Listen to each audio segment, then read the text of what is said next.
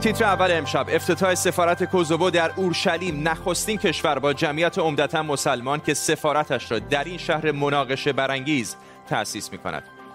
متهم شدن شهروند فرانسوی زندانی در مشهد به جاسوسی و تبلیغ علیه نظام. اتهامهای او عکسبرداری از مناطق ممنوع و طرح سوال درباره حجاب.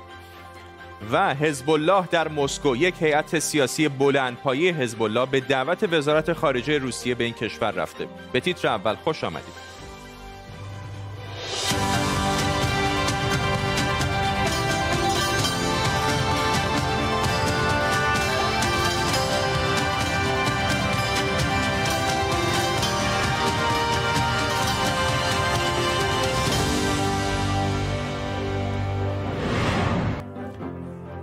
سلام به شما و خوش اومدید. کوزوو اولین کشور با اکثریت مسلمان امروز سفارتش رو در بیت المقدس یا همون اورشلیم افتتاح کرده.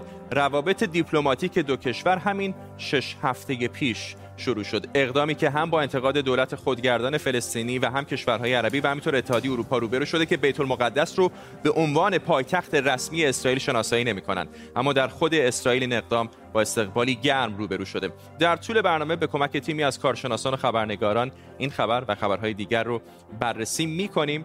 اما اول کمی پیشینه و پیش زمینه بدیم در مورد این داستان همونطور که گفتم امروز رسما کوزوو سفارتش رو در بیت المقدس یا همون اورشلیم باز کرده اولین کشور اروپایی و اولین کشور با اکثریت مسلمان که چنین کاری می‌کنه 13 بهمن کوزوو و اسرائیل برقراری روابط دیپلماتیکشون رو در توافقنامه‌ای که به شکل غیر حضوری و با میانجیگری آمریکا امضا شده اعلام کردند. گابی اشکنازی وزیر امور خارجه اسرائیل گفته بود این یک رویداد تاریخی در زمینه روابط اسرائیل و کشورهای مسلمانه.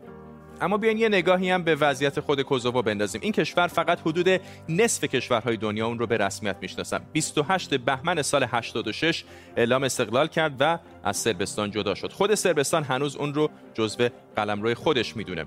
آمریکا، ترکیه، امارات متحده عربی و عربستان سعودی از جمله کشورهایی هستند که کوزوو رو به رسمیت می‌شناسند اما روسیه و چین استقلال کوزوو رو به رسمیت نشناختند و حکومت ایران هم که روابط نزدیکی با چین و روسیه و با خود سربستان داره از شناسایی استقلال کوزوو خودداری کرده. ولی گفته خواهان برقراری صلح بین کوزوو و سربستانه در جنگ بین سربستان و کوزوو ناتو در اسفند سال 77 یعنی درست 22 سال پیش برای دفاع از آلبانیایی تبارهای کوزوو به اون منطقه حمله کرد و سربها ناچار به عقب نشینی از کوزوو شدند. بر اساس قطعنامه 1244 شورای امنیت سازمان ملل یک حکومت موقت در کوزوو شکل گرفت و بعد هم اعلام استقلال کرد.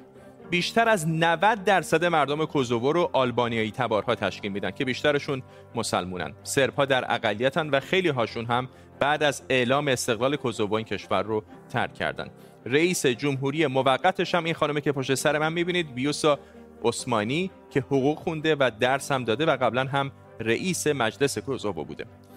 آذر ماه امسال رئیس جمهوری قبلی کوزوو هاشم تاچی که به جنایات جنگی در دوران جنگ متهم شده استعفا کرد. محاکمش در دادگاهی ویژه در لاهه ادامه داره. بعضی از فرماندهان نظامی طرفهای درگیر در جنگ داخلی داخلی یوگسلاوی سابق متهم به ارتکاب جنایت های مثل قتل عام رو بودن و تجاوز به زنان و کشتار غیر نظامیان قتل و بیرحمی و شکنجه نسبت به اسرای جنگی شدند.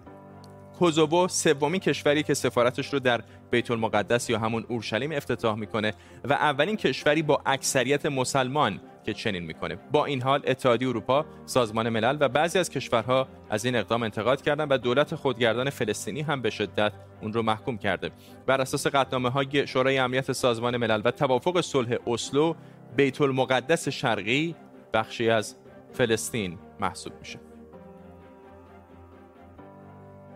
خب گزارش هایی منتشر شده که نشون میده بخشی از کمک های مالی دولت آلمان برای جبران خسارت کرونا صرف تامین مالی اسلامگرایان افراطی و تروریست شده. به نظر می‌رسه در مواردی یارانه حمایتی دولت آلمان به افراد و کسب و کارهایی که از کرونا آسیب دیده بودند به خاورمیانه ارسال شده. مقامات قضایی آلمان در مرحله تحقیقات اولیه این پرونده هستند و تا الان فقط در برلین 60 فرد و تشکل اسلامی به زن سوء استفاده از این کمک ها تحت تعقیبند. همکارم احمد سمدی از برلین با ماست با جزئیات بیشتر. احمد. فرداد خب همونطور که گفتی شخص نهاد و در واقع مسجدی که متعلق به گروه های اسلامی هستش در برلین تحت تحقیقات پلیسی و قضایی قرار گرفته و تا به الان حدود 100 مورد تحقیقات داره در این خصوص انجام میشه. البته این تحقیقات مال الان نیست از چند ماه گذشته بوده. خب می‌دونیم که در آلمان مثل برخی دیگه از کشورهای اروپایی به خاطر موضوع کرونا و تعطیلی کسب و کارهای کوچیک دولت اومد و به اونها یارانه داد و کمک رو به اونها داد. حالا مشخص شده که برخی از این کمک ها که الان تا الان حدود یک میلیون یورو میشه از این کمک ها مزنون هستش که به سمت خاورمیانه سرازیر شده و در اونجا در اختیار تامین مالی تروریست بوده و در اختیار گروه های جهادگرا قرار گرفته که خب دارن این رو بررسی می‌کنن. البته گفته میشه که در حدود در تا, تا به الان در سه مورد مشخص شده که در واقع این پول ها رفته به این سمت و در موارد دیگه هم دارن بررسی می‌کنن و می‌خوام ببینن که در واقع تا ابعاد این کمک ها در چه اندازه بوده. خب می‌دونیم که در آلمان که برای سوء استفاده از کمک های دولتی چیز در حدود پنج سال زندان تعلق می‌گیره و تا ده سال هم قابل افزایش هست و اگر مشخص بشه که برای تامین مالی تروریسم تروریسم شده خب این این مدت جریمه می‌تونه که افزایش بیشتری داشته باشه. البته این مورد این نوع در واقع سوء استفاده ها سابقه داره. چند وقت پیش هم یک شخص ترک بود که چیز در حدود 2.5 میلیون یورو تونسته بود سر دولت آلمان کلاه بذاره که البته اون رو اون رو هم بازداشتش کردن. ممنونم از تو احمد صمدی خبرنگار ما در برلین آلمان. بنجامین بریر گردشگر فرانسوی که حدود ده ماه در ایران بازداشته به جاسوسی و تبلیغ علیه نظام متهم شده. بریر به دلیل عکسبرداری از مناطق ممنوعه به جاسوسی و به دلیل پستش در مورد اجباری بودن حجاب در ایران به تبلیغ علیه نظام متهم شده. سعید دهقان یکی از وکلای بریر گفته موکلش که در زندان وکیل آباد مشهد بازداشته از محافظت کنسولی برخورداره و با مقامات سفارت فرانسه هم در تماسه بلاندین بریر خواهر بنجامین بریر به تیتر اول گفته اتهامات برادرش نادرست و غیر واقعیه و او فقط یک گردشگر ساده است که در جستجوی فرهنگ‌های جدید و اتفاقات هیجان انگیز به ایران و کشورهای دیگه سفر می‌کنه. در این نه ماه سه بار با او تلفنی حرف زدم. یک بار خیلی کوتاه که گفت بازداشت شده و حالش خوبه. دوباره دیگه هم به تازگی با او صحبت کردم که در این مکالمات زمان بیشتری برای حرف زدن داشتیم. برام توضیح داد که روزهاش رو چگونه میگذرونه و نگرانش نباشیم. از اینکه درک نمی‌کنه چه اتفاقی افتاده. وزارت خارجه و کاردار سفارت فرانسه تونستن با او دیدار و گفتگو کنن. به هم گفت که در دو دوره بازجویی شده. اینکه در سلول انفرادی بوده و بسیار بسیار به او سخت گذشته. اینکه وضعیتش براش دشواره. چرا که حریم خصوصیش رایت نمیشه. چون مانع زبانی وجود داره. او فارسی صحبت نمی‌کنه و به ندرت کسی فرانسه یا انگلیسی حرف می‌زنه و ارتباط برقرار کردن براش مشکل بوده و روزها رو در سکوت میگذرونه روزهای بد زیادی داشته و در شرایطیه که نمی‌فهمه چه اتفاقی در حال رخ دادنه.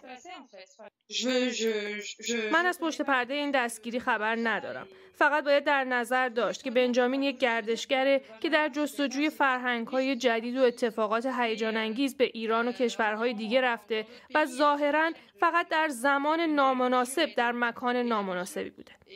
یک خانواده در انتظارش هستند و ازش حمایت می‌کنن و ما فقط می‌خوایم زودتر برگرده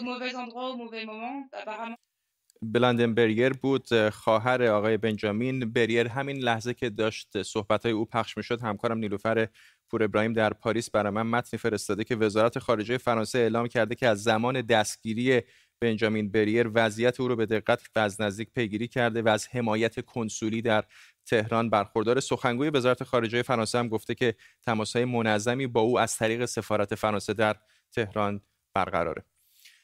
امشب در زیر ذربین به یک داستان کلیشه‌ای که در واقع هیچ وقت کلیشه نمیشه می‌پردازیم. آیا جهان پولدارتر شده یا فقیرتر؟ آیا جهان ثروتمندتر؟ جهان ثروتمندتر به معنای جهان بهتره؟ چند خط فرق داریم. امشب در زیر ذربین به فرق در جهان می‌پردازیم.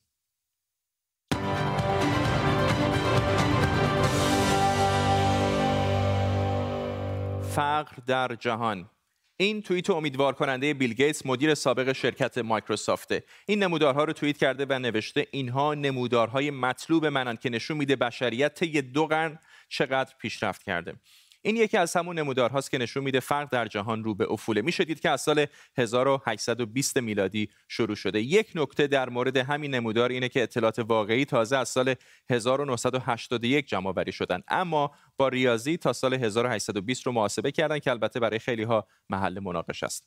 اما اگه از 1981 شروع کنیم چی این نمودارشه. آمارهای بانک جهانی میگن از همون سال یعنی سال 1981 به این ور فقر جهانی از 42.5 درصد رسیده به 9.2 دهم درصد بالای 70 درصد کاهش. فقر در واقع عدم دسترسی به نیازهای اساسی زندگی و فقط و فقط به درآمد بر نمیگرده. اگرچه درآمد خیلی درآمد خیلی تعیین کننده می‌تونه باشه.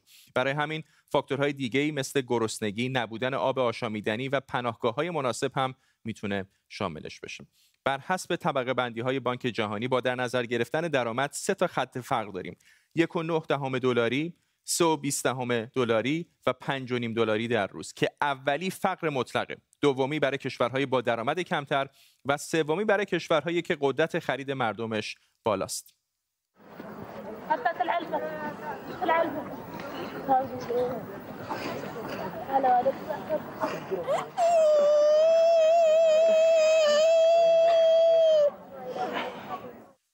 این نقشه که الان می‌بینید نقشه کشورهای جهان بر مبنای برابری قدرت خریده. هرچه پررنگتر اون کشور ثروتمندتره. همینجا می‌شدید که وضعیت آفریقا و خاورمیانه در مقایسه با مابقی دنیا نسبتا بدتره. در سال 2020 میلادی یعنی همین پارسال لوکزامبورگ سنگاپور و قطر مقام های اول تا سوم رو داشتن. ایران در بین 186 کشور رتبه صدم رو داره. نیمی از فقیرترین افراد فقط در پنج منطقه از دنیا یعنی بخشای میانی و جنوبی آفریقا، هند، نیجریه، کنگو و آسیا زندگی می کنند و دو دو دهم درصد از کل جمعیت فقیر هم در خاور میانه هستند. اما بیاید ببینیم آیا میشه به اندازه بیل گیتس امیدوار بود یا نه این نمودار فرق در جهانه اون نقطه‌ای که دو خط ازش جدا شده جایی که کرونا اتفاق افتاده. پیش بینی کرده بودن که نمودار پایین میاد اما بعد از کرونا جهتش برعکس شده و حالا نزدیک 800 میلیون نفر زیر خط فقر مطلقن. اما این همه ماجرا نیست چرا که حتی اگر کرونا هم نبود با توجه به آمارها از سال 2015 میلادی به اینور فقر در مناطق خاورمیانه آفریقای شمالی و جنوب صحرای آفریقا برعکس مناطق دیگه دنیا رو به افزایش بوده. چطور حمام می‌کنن اینجا؟ بیشتر میرن تو آتیا مثلا برای دستشویی کجا میرین برای دستشویی هم دشت ری. میرید دشت. آب خوردن چی؟ از کجا میارید آب خوردن؟ بهار سال 99 یعنی حدوداً یک سال پیش مرکز پژوهش‌ها گزارشی منتشر کرد که در اون خط فقر مطلق کشوری رو برای سال 98 یعنی نزدیک به دو سال پیش دو میلیون تومن در ماه تعیین کرده. با این تفاصیل در سال 98 نزدیک به 33 درصد کل کشور زیر خط فقر مطلق بودند و خود گزارش میگه شواهد موجود نشون از روند فزاینده متغیر در سالهای 98 و 99 دارن حالا برمیگردیم به توییت بیل گیتس. دو مسئله یکی اینکه خیلی ها با در نظر گرفتن درآمد 1.9 دهم دلاری در روز مشکل دارن عددی که سال پیش ببخشید 6 سال پیش تعیین شده و حتی میگن خط فقر باید بالای 7 دلار باشه. همینطور اگر ما کشور چین رو به کل از آمارها حذف کنیم میشه دید که سال 1981 به این ور درصد افراد فقیر روی کره زمین حول هوش 60 درصد راکت باقی مونده. درسته که جهان ثروتمندتر شده اما عده قلیلی سهم بزرگتری از این ثروت رو به دست آوردن. به گزارش آکسفام فقط سال 2018 ثروت حدود 400 نفر از میلیاردرهای دنیا 12 درصد افزایش پیدا کرده. این افزایش معادل 2.5 میلیارد دلار در روزه. این میلیاردرها هر سال کمتر و کمتر مالیات دادن و می‌شدید که چطور طی 68 سال گذشته حالا در آمریکا اون 400 ثروتمند حتی درصد کمتری از ثروتشون رو در مقایسه با کسانی که درآمد پایین دارن مالیات میدن. گزارش آکسفام مدعی اگر اون یک درصد ثروتمند دنیا فقط 5 دهم درصد بیشتر مالیات بدن مقدار مالیات می‌تونه 3 میلیون و 300 هزار نفر رو از مرگ نجات بده و 262 میلیون کودک رو به مدرسه برگردونه. در حال حاضر بیل گیتس با ثروتی نزدیک به 125 میلیارد دلار چهارمین ثروتمند دنیاست.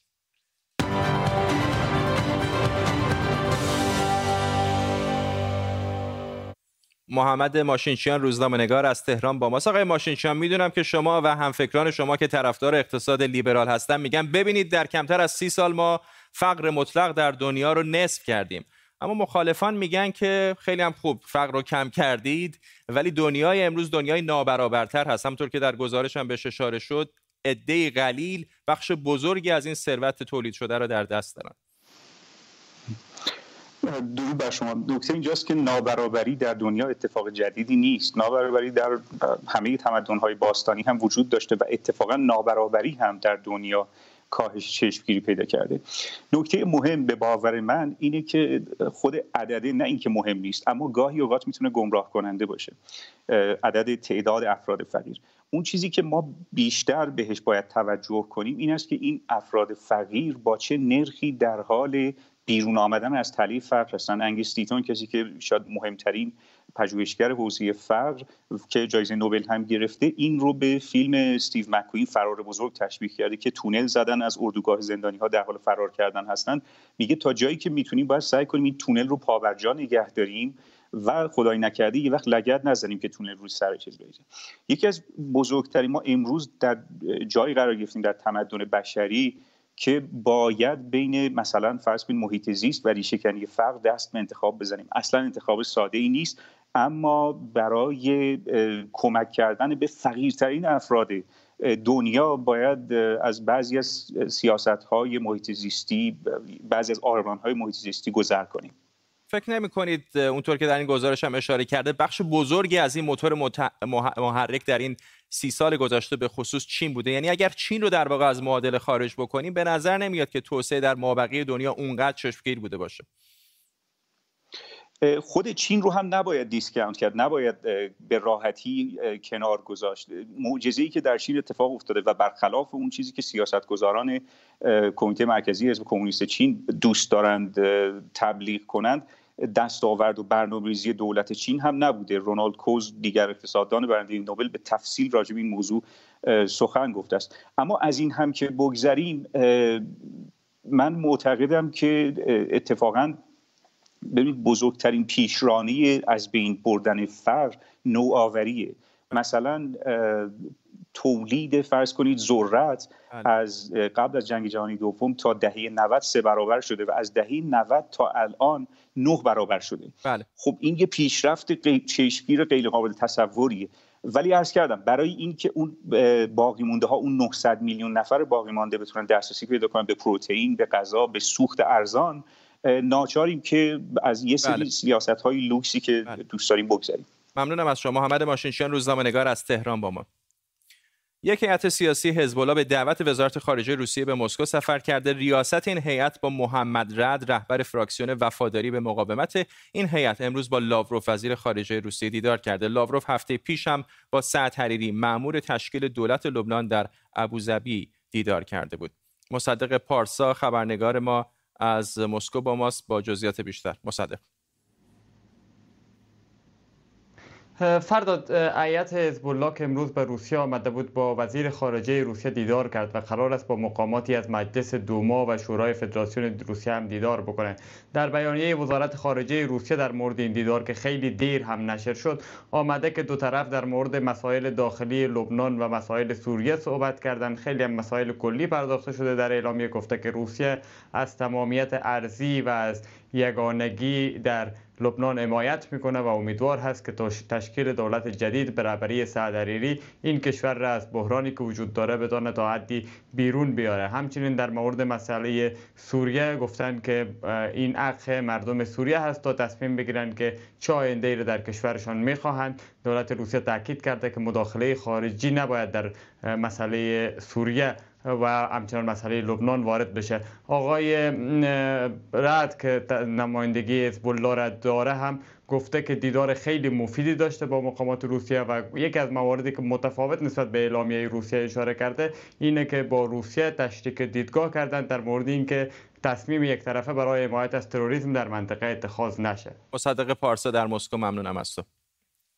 علی صدزاده تحلیلگر مسائل خاورمیانه هم از فرانکفورت آلمان به ما پیوسته. آقای صدزاده آیا این سفر هیئت حزب الله به مسکو رو میشه در تصویر بزرگتر نقشی که روسیه داره در سوریه بازی می‌کنه دید؟ به خصوص با توجه به این گزارش های اخیری که جایی مثل الشرق الاوسط و العربیه منتشر کردن مبنی بر اینکه بخشی از فاطمیون رو گروه فاطمیون رو از بعضی از نیروگاه های انرژی در سوریه روس ها اخراج کردن. آیا میشه این رو اینها رو مرتبط دونست به شکلی؟ کاملا. من فکر کنم مسائلی که مطرح بوده بین حزب الله و وزیر امور خارجه روسیه هم سوریه هست و هم لبنانه. در مورد سوریه حزب الله پیاده نظام هواپیماهای روس هست. یعنی خیلی از بمبارانهایی که هواپیماهای روس انجام میدن در ارتباط با اطلاعاتی است که نیروهای روی زمین حزب الله به روس ها میدن. علاوه بر این مقدار زیادی از اسلحه هایی که حزب الله به کار می‌گیره در سوریه اسلحه های روسی هستند بنابراین در مورد هماهنگی کردن مسئله جنگشون در سوریه با همدیگه خیلی مسائل دارن که با همدیگه صحبت کنن. اما در مورد لبنان همونطور که می‌دونید تشکیل دولت به بنبست انجام میده. همه هم میگن که مسئول اصلیش حزب الله هست چون می‌خواد سهم عمده بگیره در دولت آینده. روسیه سعی می‌کنه که با ظاهرا اقناع حزب الله که مقدار کوتاه بیاد نفوذ خودش رو در منطقه افزایش بده. این نه تنها در مورد لبنان بوده این اواخر در خیلی جاها روسیه سعی کرده جای آمریکا رو در خاورمیانه بگیره. ممنون از شما. علی صدزاده از فرانکفورت آلمان با ما. برخورد خشن پلیس لندن با زنانی که برای یادبود سارا اورارد جمع شده بودن واکنش های زیادی رو به همراه داشته. تا جایی که عده خواستار استعفای رئیس پلیس لندن شدند سارا اورارد 33 ساله چند شب پیش هنگام برگشتن به خانه ناپدید شد و حالا یک مأمور پلیس متهم به رو بودن و قتل او شده. بهاره خدابنده همکارم از میدان پارلمان لندن که در دو سه روز گذشته صحنه این اعتراضات بوده به ما پیوسته. بهار از تازه ترین ها بگو فرداد پشت سر من خودت می‌تونی ببینی یک جمعیت چند صد نفری. امروز برای روز سوم متوالی اینجا جمع شدن. نگرانی های زیادی هست که الان توی شرایط کووید 19 که توی این چند ماه اخیر می‌دونی توی محدودیت های سراسری بوده این کشور. این مردم الان اینجا همطور که می‌بینی بدون اینکه فاصله اجتماعی رعایت کرده باشن جمع شدن. هرچند این برنامه ها رو مقایسه می‌کنن با برنامه که هفته پیش اتفاق افتاد برای یک جشن فوتبال که خب توی اون جشن به همین میزان یک تعداد زیادی از مرد ها اومده بودن بیرون و جشن می‌گرفتن و پلیس هیچ خشونتی مثل خشونتی که ما روز شنبه با زنان دیدیم رو روی اون طرفداران فوتبال در واقع اجرا نکرد و برای همین هم هست که اینها الان از یک طرف به خاطر اینکه اعتراض دارن به اینکه چرا دولت توجه نمی‌کنه به گزارش هایی که میشه از آزارهای خیابونی که برای زنها اتفاق میفته از یک طرف اعتراضشون به اون از طرف دیگه هم اعتراض به اینه که چرا این خشونت روز شنبه اتفاق افتاده. دغدغه اصلی اینه که ما می‌دونیم 97 درصد زنهای بریتانیایی تجربه می‌کنن آزارهای خیابونی رو آزارهای مثل مطلق گفتن مثل اینکه پسرها دنبالشون میفتن یا دست به بدنشون می‌زنن یا دیگه در نهایت همین اتفاقی که برای سارا اورارد افتاده که جان خودش رو به خاطر این موضوع از دست داده. ولی ما می‌دونیم که گزارش هایی که میشه تعدادش خیلی کمه برای اینکه اغلب این زنها معتقد هستن که این گزارش ها نتیجه ای نمیده و دستگیری نمی انجامه امروز بوریس جانسون یک جلسه با رئیس پلیس لندن گذاشته. میشنوی؟ الان دارن شعار میدن. الان یک ساعتی هست که تقریبا این اتفاق داره پشت سر من ادامه پیدا می‌کنه. ولی بوریس جانسون درخواست هایی کردن این مردم که در رئیس پلیس استعفا بده. بوریس جانسون گفته رسیدگی می‌کنه و در چند روز آینده ببینیم که عملا این رسیدگی چطور اتفاق خواهد ممنونم از تو. بهار خدابنده همکارم از میدان پارلمان در مرکز لندن.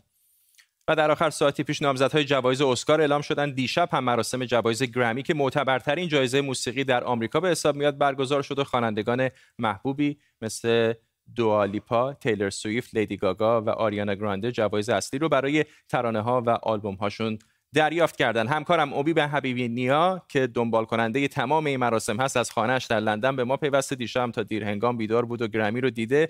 برامون تعریف کن امید. فرداد من البته راه افتاده بودم که بیام اونجا ولی خب ترجیح دادم که به سرعت بیام اینجا خیلی کلی بگم که اتفاقی که در گرمی افتاد و جالب بود این بود که بیانسه در واقع رکورد تاریخ خوانندگان زن رو شکوند و 28 گرمی با گرمی هایی که دیشب برد تا بال به دست آورده و در مجموع شده 79 گرمی نامزد بوده. 6 گرمی رو در یک شب برده. اتفاقات دیگه هم در مورد گرمی افتاد که خب حالا خیلی جاش نیست که حرف بزنیم می‌خوایم بریم با اسکار. ولی نکته ای که خیلی توجه جلب کرد این بود که خیلی از خواننده های جدید اومدن بودن توی گاراژ های خونهشون و ترانه ها رو ضبط کرده بودن. در سالی که بحران کرونا بود و این ترانه ها بعدا پخش شده بود توسط تهیه کننده و همجوری توی گرمی هم نامزد بودن. در مورد اسکار هم می‌تونی خیلی خیلی کوتاه بهمون بگی؟ در مورد اسکار مهمترین اتفاقی که افتاده در تاریخ اسکار در تاریخ 93 ساله اسکار دو زن کاندیدای کارگردانی شدن بهترین کارگردانی شدن کلوی ژائو در واقع کارگردان زن زن جوان خواستنی که می‌دونیم در تاریخ اسکار فقط هفت زن نامزد شدن که کاترین بیگلو در سال 2010 اولین زنی و تنها زنی است که جایزه اسکار رو برده. حالا ببینیم امسال با دو زن در اسکار بهترین کارگردانی چه اتفاقی خواهد افتاد. ممنونم از تو. امید حبیبینیا همکارم از خانه در لندن با ما. به این ترتیب می‌رسیم به پایان تیتر اول امشب. این برنامه رو کمی دیرتر با زیرنویس فارسی می‌تونید در یوتیوب دوباره ببینید. ممنون از همراهیتون. تا برنامه بعدی. بدرود.